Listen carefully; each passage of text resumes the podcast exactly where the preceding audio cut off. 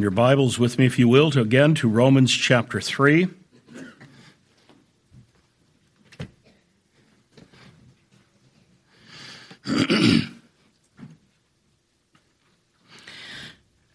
We've been working our way through the doctrine of salvation, and we are now dealing with the broad section of redemption applied. How does the Christ's work and the salvation that he secured, how does that come to be applied to us in our individual experience? We're dealing now particularly with the doctrine then of justification by faith. Revel- uh, Romans chapter 3 and I'll, we are familiar with this passage. We've been looking at it. I will read for now just verses 21 to 26. But now the righteousness of God has been manifested apart from the law, although the law and the prophets bear witness to it. The righteousness of God through faith in Jesus Christ for all who believe. For there's no distinction. For all have sinned and fall short of the glory of God and are justified by his grace as a gift through the redemption that is in Christ Jesus, whom God put forward as a propitiation by his blood to be received by faith. This was to show God's righteousness because in his divine forbearance he had passed over former sins. It was to show his righteousness at the present time, so that he might be just and the justifier of the one who has faith in Jesus. Let's bow for prayer.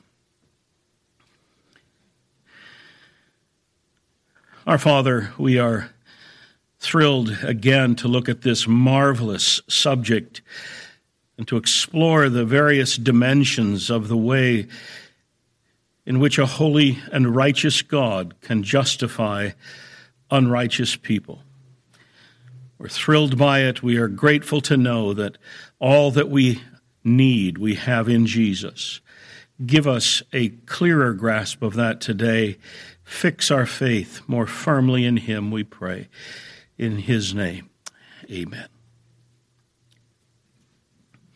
All right, we have said that justification is God's declarative judgment. It's the declaration of the court. It's the declaration of the judge pronouncing the accused to be righteous. That's what justification is. It doesn't mean he makes us righteous. Uh, we often deal with that subject under the topic of sanctification.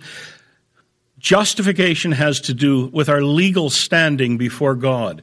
When God the judge looks at us and declares us the accused, and though in fact sinful, he declares us to be righteous. As we saw in Romans 4 and verse 5, he justifies ungodly people. And we've been working over the subject to see that justification then is a judicial declaration of righteousness. We saw that it's never grounded in human merit but it's always grounded in grace. It comes to us by grace alone, always. And we saw, and we tried to look at this at some length, we've seen it several different times, that justification is always in keeping with divine justice, that God will not lower the bar to save anyone, to justify, to declare anyone righteous justice or righteousness must be met. God's standard will not be compromised. And he, we see then that is the whole reason for Christ's coming. That is the whole necessity of the gospel. That Christ has come, he has stood in the place of sinners. He has offered his perfect life in sacrifice to God. As he says here in verse 25, that God has put him forth as a propitiation for our sins. He offers himself to God, offering satisfaction to divine justice as God's wrath is poured out on him and then averted from us. And God's righteousness is perfectly satisfied in our substitute. Our sin becomes his.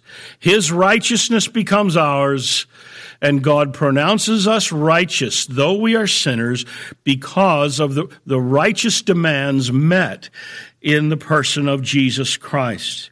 And so there's no self merit involved in justification. No one comes to God pleading his own case, but pleading only Jesus.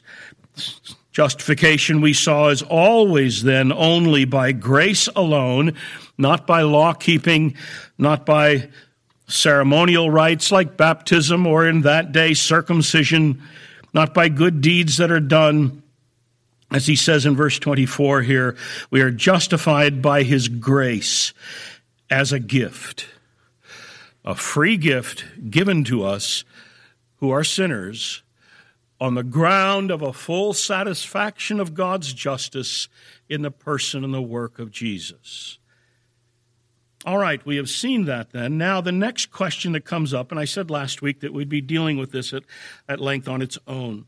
And the question here is how does that righteousness of Christ become ours? He's the righteous substitute. He is the one who took the wrath of sin. How does his righteousness become ours? God declares us righteous because of our standing in Jesus, who is righteous. How does that happen? How does his righteousness become ours so that God can declare us righteous?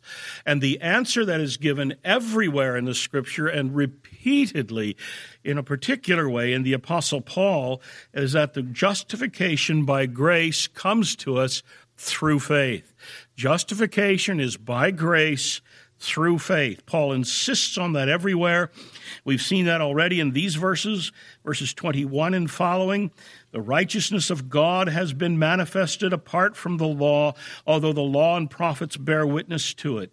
The righteousness of God through faith in Jesus Christ for all who believe, for there's no distinction. For all have sinned and fall short of the glory of God. We're justified by his grace as a gift through the redemption that is in Christ Jesus, whom God put forward as a propitiation by his blood.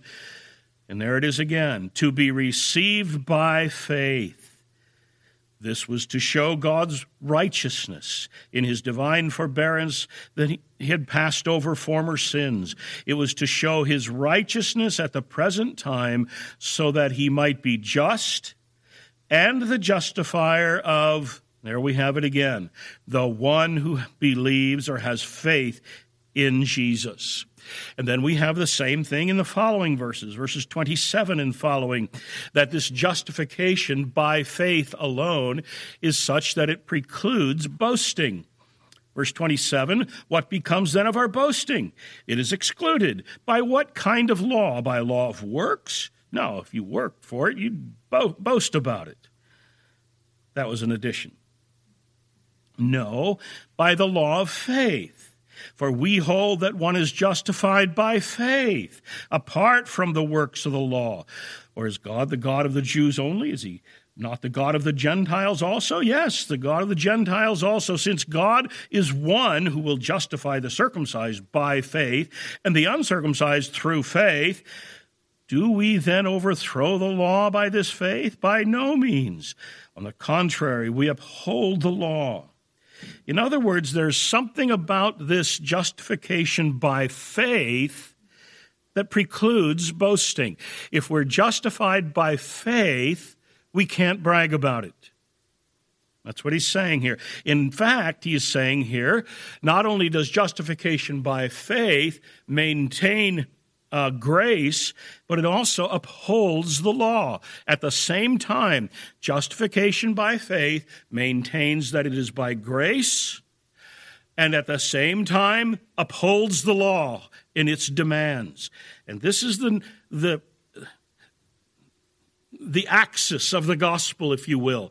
On the one hand, it must be by grace. We cannot contribute anything. On the other hand, God's just demands must be upheld. And Paul is saying here that justification by faith does both. It maintains grace and it upholds the demands of the law, and therefore it excludes boasting. At the end of saying, I have been justified by faith alone, I have nothing to brag about.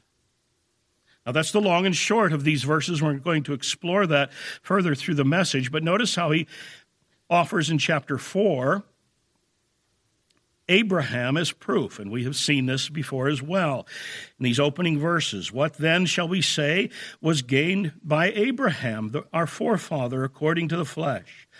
For if Abraham was justified by works, he would have something to boast about, but not before God. But what does the scripture say? Abraham believed, this is Genesis 15, 16. Abraham believed God and it was counted to him as righteousness. So Abraham also was justified by faith and not by works. Now, this was an important one for the Apostle Paul. In fact, many of the uh, Jewish rabbis had uh, argued that Abraham was justified by his faith or, his, or by his faithfulness and by his obedience and works. And Paul pulls it out. What does Genesis say?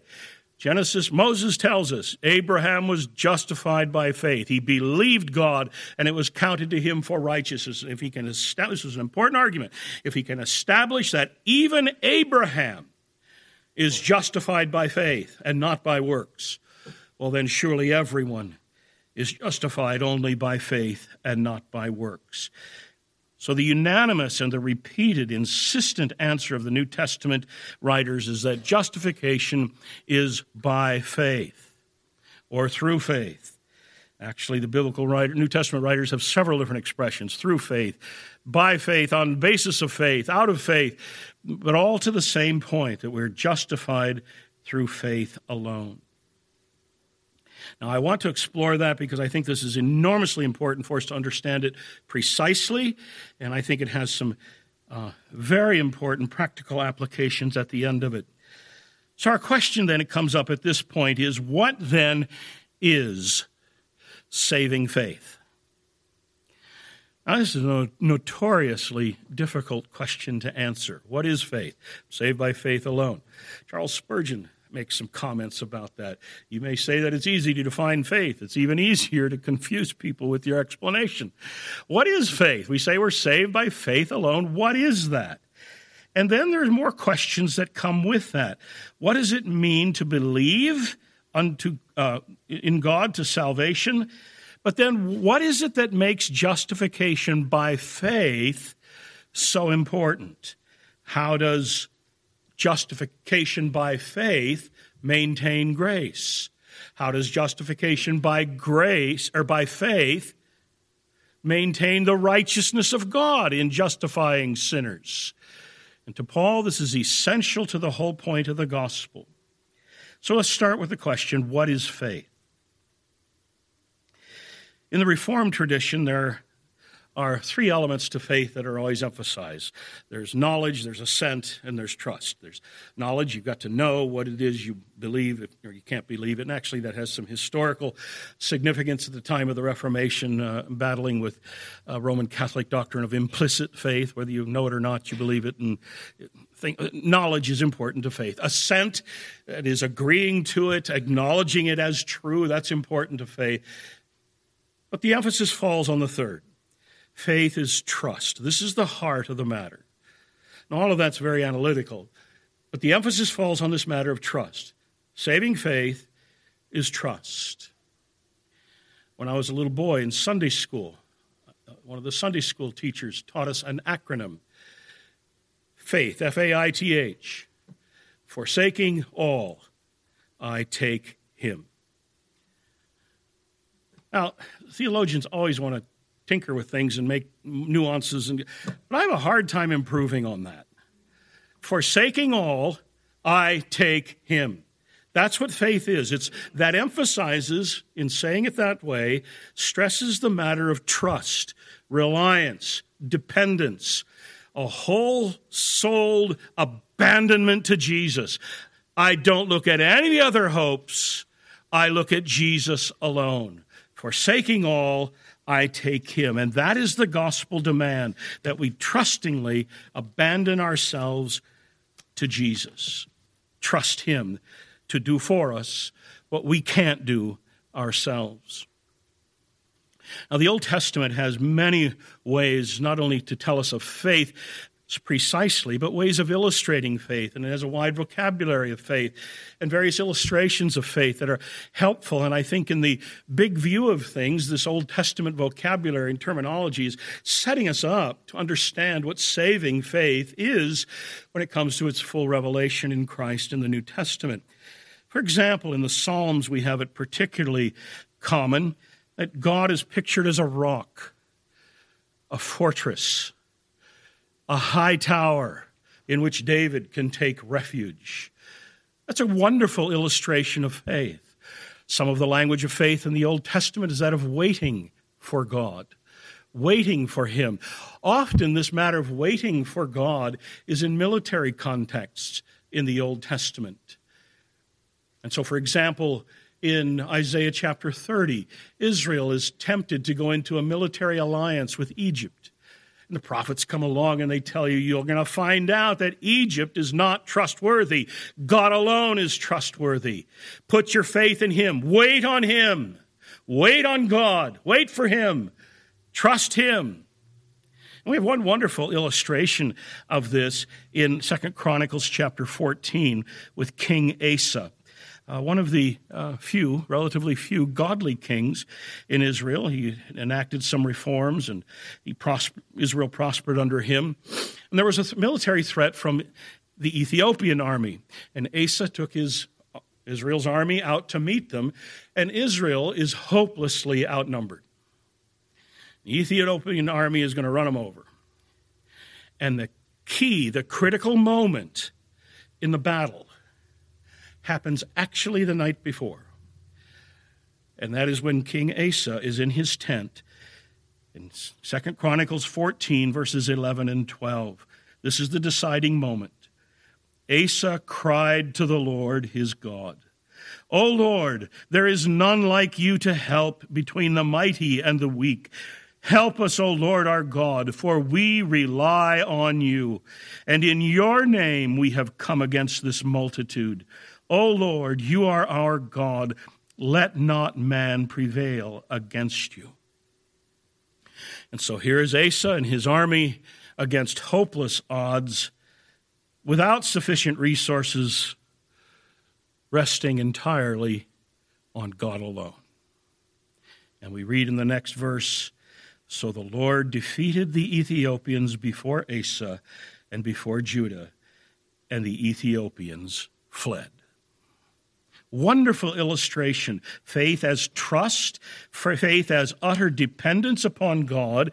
It is exclusive. It is forsaking all others. I take Him. I'm trusting Him. I, am putting all of my eggs in that basket, so to speak. God will save me or I'll die. All of my hope is in Him. And that is what saving faith is exactly. We go to God trusting in Jesus that because of him, God will accept us. And we turn away from every other hope and we rest utterly in Jesus and abandon everything else and we say, Jesus is our only hope before God. That's saving faith, it's trust. The New Testament has several metaphors to describe saving faith. Actually, I would like to take a good half hour or so and just explore all of these metaphors. Um, much of my time has been taken already this morning, so let me just highlight some of them. The way the New Testament speaks of faith or pictures faith. One expression for faith in the New Testament is that of receiving Christ. Faith is receiving Christ. As many as received him, to them he gave the right to become children of God. Or having Christ. Faith is having Christ. He that has the Son has life. He that does not have the Son is condemned. The idea in all of that is that Jesus is the Savior, and so if we have Him, or if we receive Him, we have the salvation that He embodies. He's the one who's accomplished it. And if we are going to have salvation, we must have Him. Trust in Him or have Him. Closely associated with this is some language that we've used. We have it in our hymns, we have it in, in sermons and theological literature ever since the New Testament. The idea of embracing Christ or grabbing hold of Christ. Or I think it was Martin Luther's expression to close with Christ, to take him, to hold fast to Christ. All of this emphasizing the idea of trust. I must have him or I'll perish. Another common metaphor for, for faith in the Old New Testament is coming to Christ. Come to me, all you who labor and are heavy laden, and I will give you rest. All that the Father gives me shall come to me, coming to Christ. And again, the idea is that running to Christ to have in Him the salvation that He embodies. And again, the idea is that of trust. If we have Jesus, if we run to Jesus, if we come to Jesus, we have the, salva- the one who has accomplished the salvation that we need. One wonderful illustration of coming to Christ as faith we find in Hebrews chapter 6, where the writer there makes reference back to the book of Numbers. And in the Pentateuch, several places where we have these mentions of the cities of refuge. You remember what they were about. A man has committed accidental homicide, the next of kin has a right to take his life, but if that man who has committed the accidental homicide can make his way quickly to a city of refuge, there he's safe. And there the case can be heard and adjudicated. But in the city of refuge, he's safe, and the next of kin here cannot touch him. In the book of Hebrews, it uses that language of those of us who have fled for refuge to Christ. It's a wonderful illustration of faith. Here's a man who's become aware of his sin. He sees his guilt. He sees that he deserves condemnation.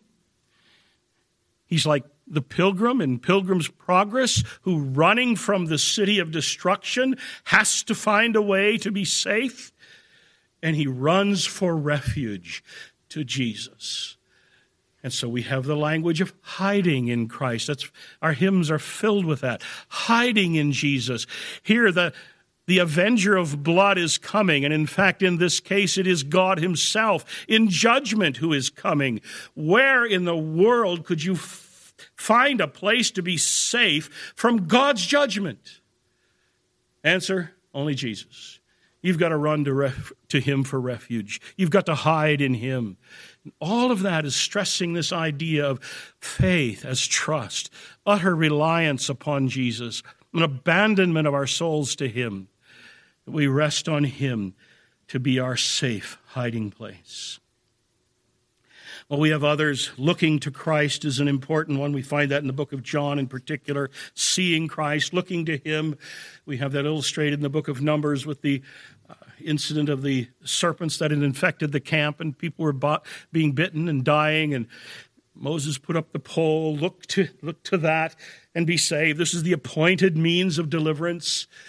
And so Jesus as Moses lifted up the serpent in the wilderness, so must the Son of Man be lifted up, that whoever believes on him will have eternal life.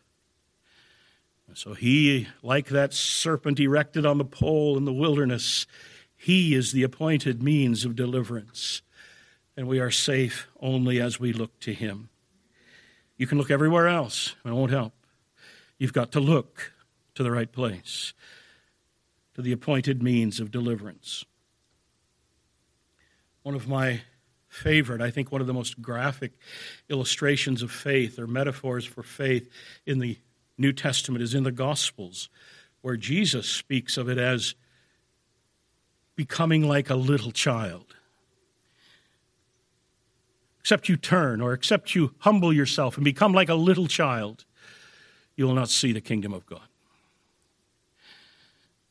and you've struggled over that passage. What does it mean? Is God commending humility there? I don't think that's the point at all.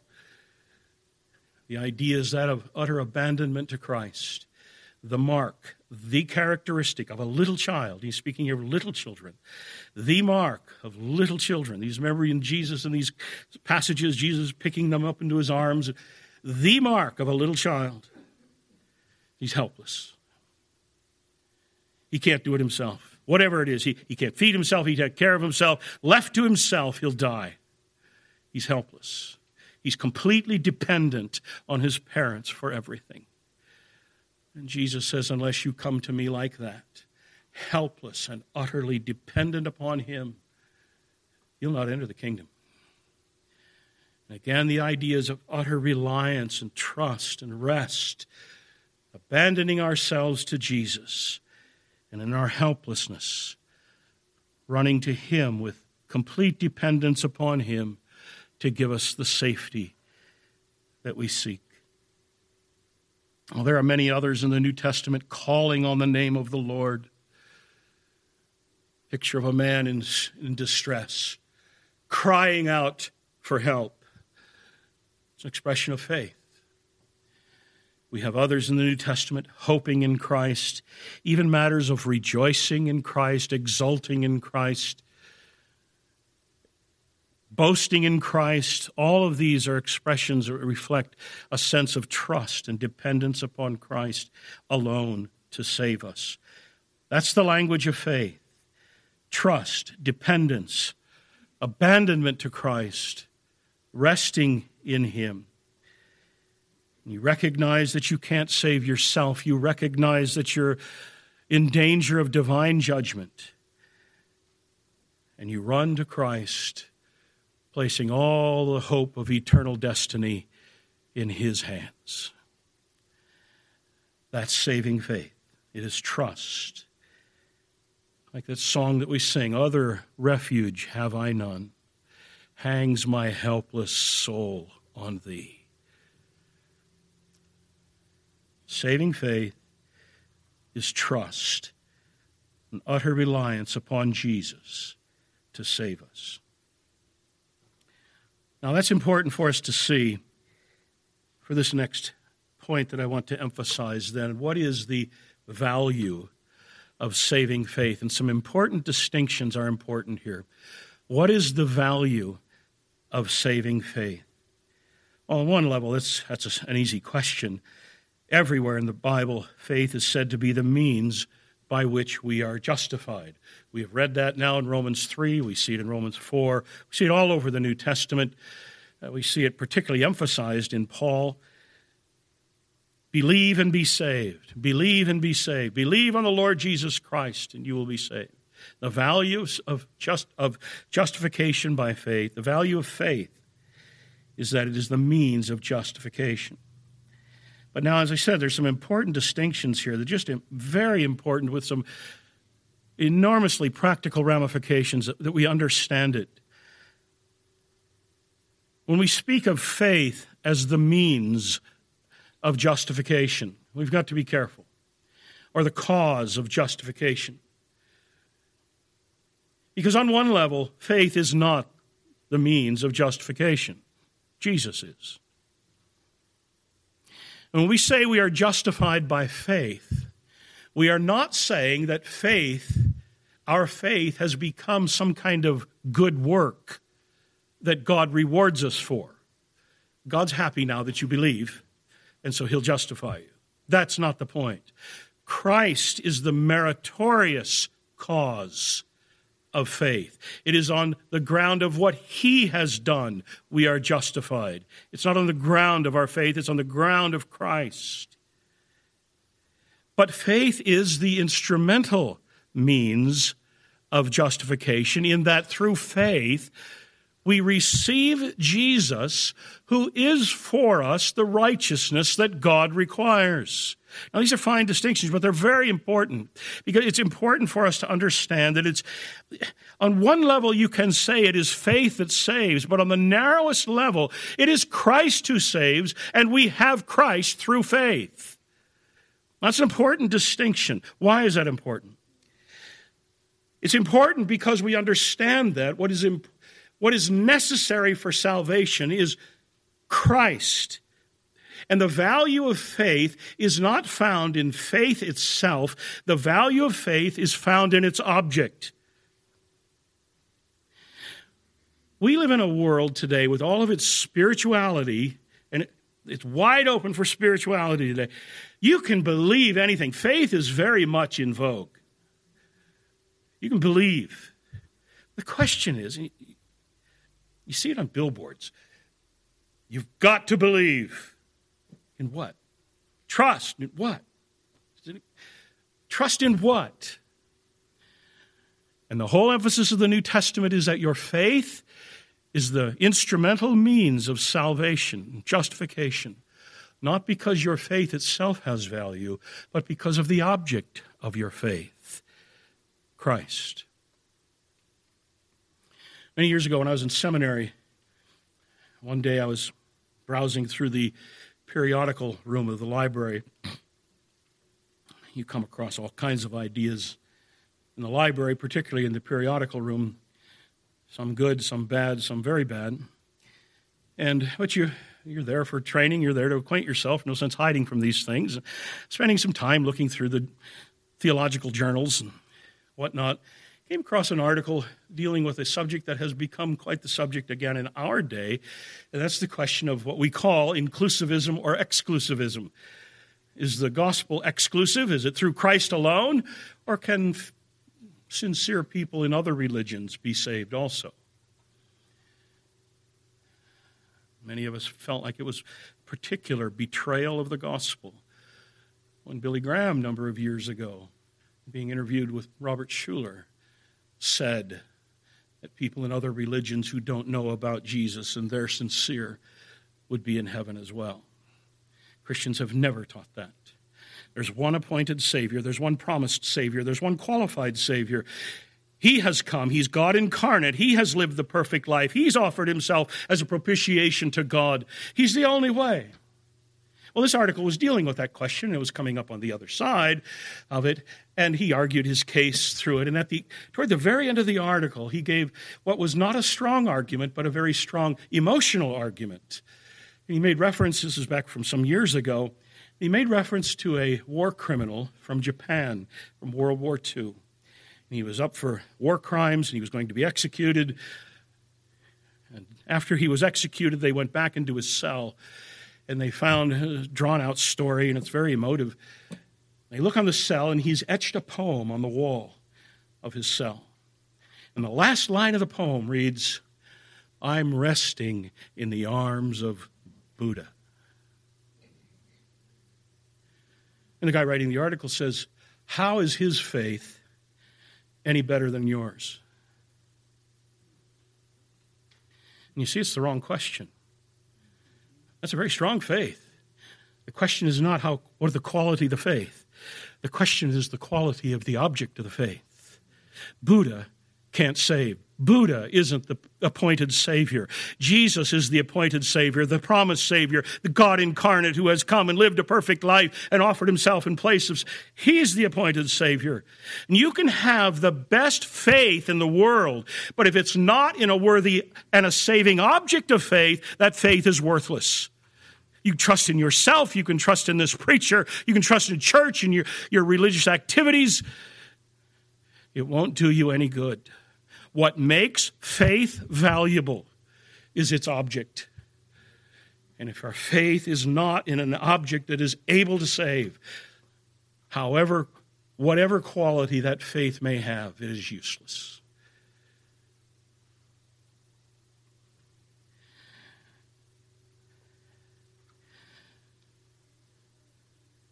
Now, this answers, this is, I've said this is important with practical ramifications. This is very important to answer a question that's commonly asked by Christians. You may be one who's asked it. I know that I'm a sinner. I, I know that I'm condemned without Jesus, and I'm trusting in Jesus. But I wonder if my faith is strong enough. You ever ask that? And you see, again, it's the wrong question. The question is not, is your faith strong enough? The question is Is the one in whom you are trusting able to save? And a very strong faith in a weak Savior won't do you anything. But even a weak faith in a strong Savior is all you need. The value of faith is its object.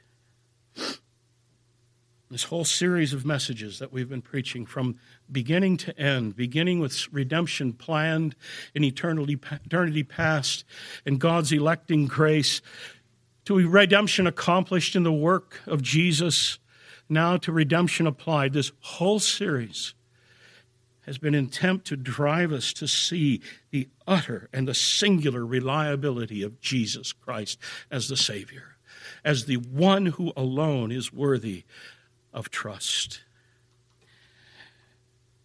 And all throughout, we have seen that the call of all of it is for us to trust in Him, to go to Him, to call to Him, to grab hold of Him, to run to Him for refuge. Express it as you will. Forsake all others and take Him and Him alone. This is the unique suitability, then, of, of faith as the instrumental means of salvation. When Paul says we are justified by faith alone, he's saying we're now, when we say we're justified by faith alone, we are now maintaining grace and upholding the law and upholding righteousness. Because when we say we are saved by faith, we're saying we've done nothing. God has done it all by grace through Jesus on the ground of a perfect fulfilling of righteousness for us. And I want you to see how Paul reasons that way in Romans 4, verse 16. That is why it depends, this is Romans 4 16. That is why it depends on faith, in order that the promised may rest on grace you see that? You see the logic? It depends on faith in order that the promised may rest on grace. It depends on faith so that it may depend on grace. His point here has to do with the nature of saving faith. It's by faith so that it may be by grace. So faith is the suitable means because it's consistent with grace, Faith is the suitable means because it maintains that Christ has done the work. It's not a work. Faith is not a work for which we've been rewarded. God doesn't look at us and say, well, they're good believers. Let's save them. Faith is not a doing. Faith is just trusting in what God has done. And in that sense, faith both maintains grace and upholds God's righteous demands that are met in the object of our faith, Jesus. J.C. Ryle was an Anglican uh, bishop in the 19th century. Writes this, I think it's very helpful. True faith has nothing whatever of merit about it, and in the highest sense, cannot be called a work. It is but laying hold of a Savior's hand. It brings with it nothing to Christ but a sinful man's soul. It gives nothing. It contributes nothing. It pays nothing. It performs nothing. It only receives, takes, accepts, grasps, and embraces the glorious gift of justification which Christ bestows. In other words, faith, it's just trust trust in someone else, a dependence, an abandonment, a resting in Christ, a receiving of Christ, a, a, treasuring of Christ in that sense, recognizing that He is the one and the only one who can save. And so, when we say that we are justified by faith, it's not only consistent with grace, it's affirming grace we say we're justified by faith, we're saying that we have become like little helpless children, bringing nothing and simply receiving from Christ what God requires of us. Faith is trust. Faith is an explicit confession of our helplessness before God. And faith is an explicit affirmation of the sole adequacy of Jesus. When we go to God in faith, we're confessing that we have nothing to offer. We're confessing all that we have is Jesus. When we go to God in faith, what we are saying is that, God, I have nothing to give you. All I have is your promise in Jesus, who has done for sinners what you require of them. And that's why it is so important to the Apostle Paul to insist that justification is through faith alone, maintains grace, and upholds the justice of God. To put it in terms of the slogans of the Reformation that you're familiar with, by faith alone, by grace alone, by Christ alone, to God alone be the glory. Do you see how Paul reasons that here in Romans 4:16? Depends on faith in order that the promise may be of grace. He's saying it's by faith alone because it is by grace alone. And it is by grace alone because it is by Christ alone. And in that way, God alone receives the glory. And that's why in chapter 3, verses 27 and following, Paul goes on this brief explanation of how faith silences boasting. If you could approach God based on your performance, anything you've contributed to it, you'd have room for boasting.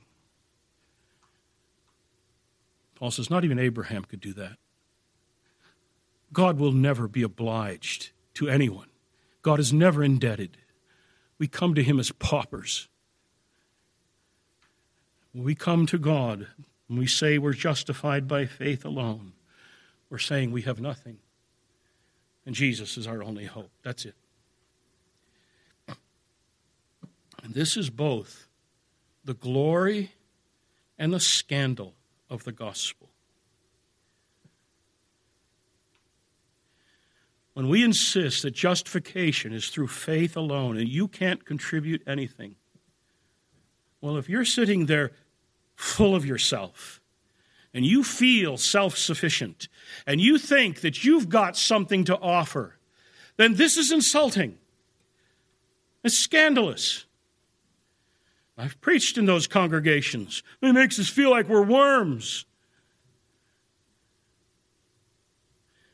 But if you're a sinner and you know you are helpless and you feel desperate, then this is glorious news that there is a Savior and He can be had by faith alone, as God requires nothing of us. And this is then how we exult and rejoice in Jesus.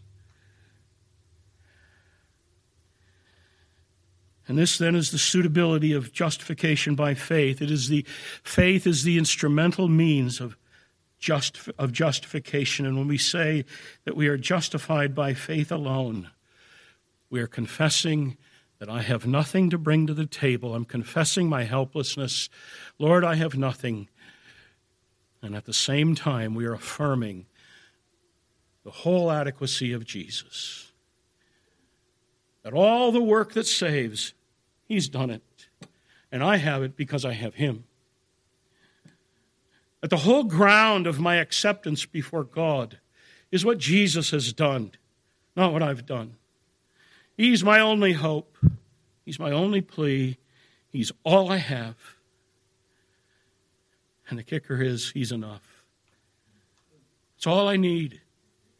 If I have Jesus, I have enough. And that's why we sing Nothing in my hands I bring, simply to the cross I cling. Jesus paid it all. All to him I owe.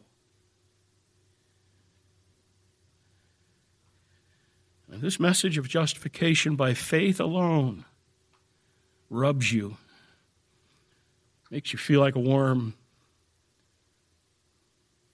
I'm okay with that. What you need more than anything is to sense your helplessness. What you need more than anything is to see that your feelings of self sufficiency will not do you well in the long run. What you need is to see that Jesus is the only way. And if, on the other hand, you are a believer, what we ought to do every day of our lives is reaffirm and reaffirm and remind ourselves over and over again Jesus is enough.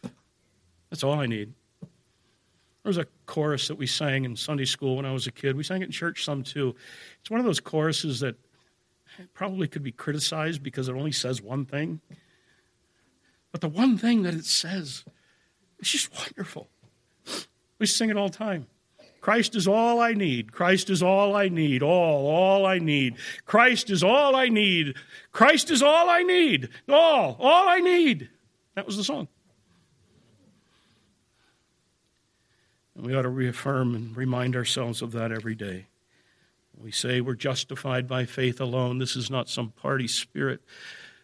This is our confession. And I have nothing. Jesus has everything, and I have him. Amen.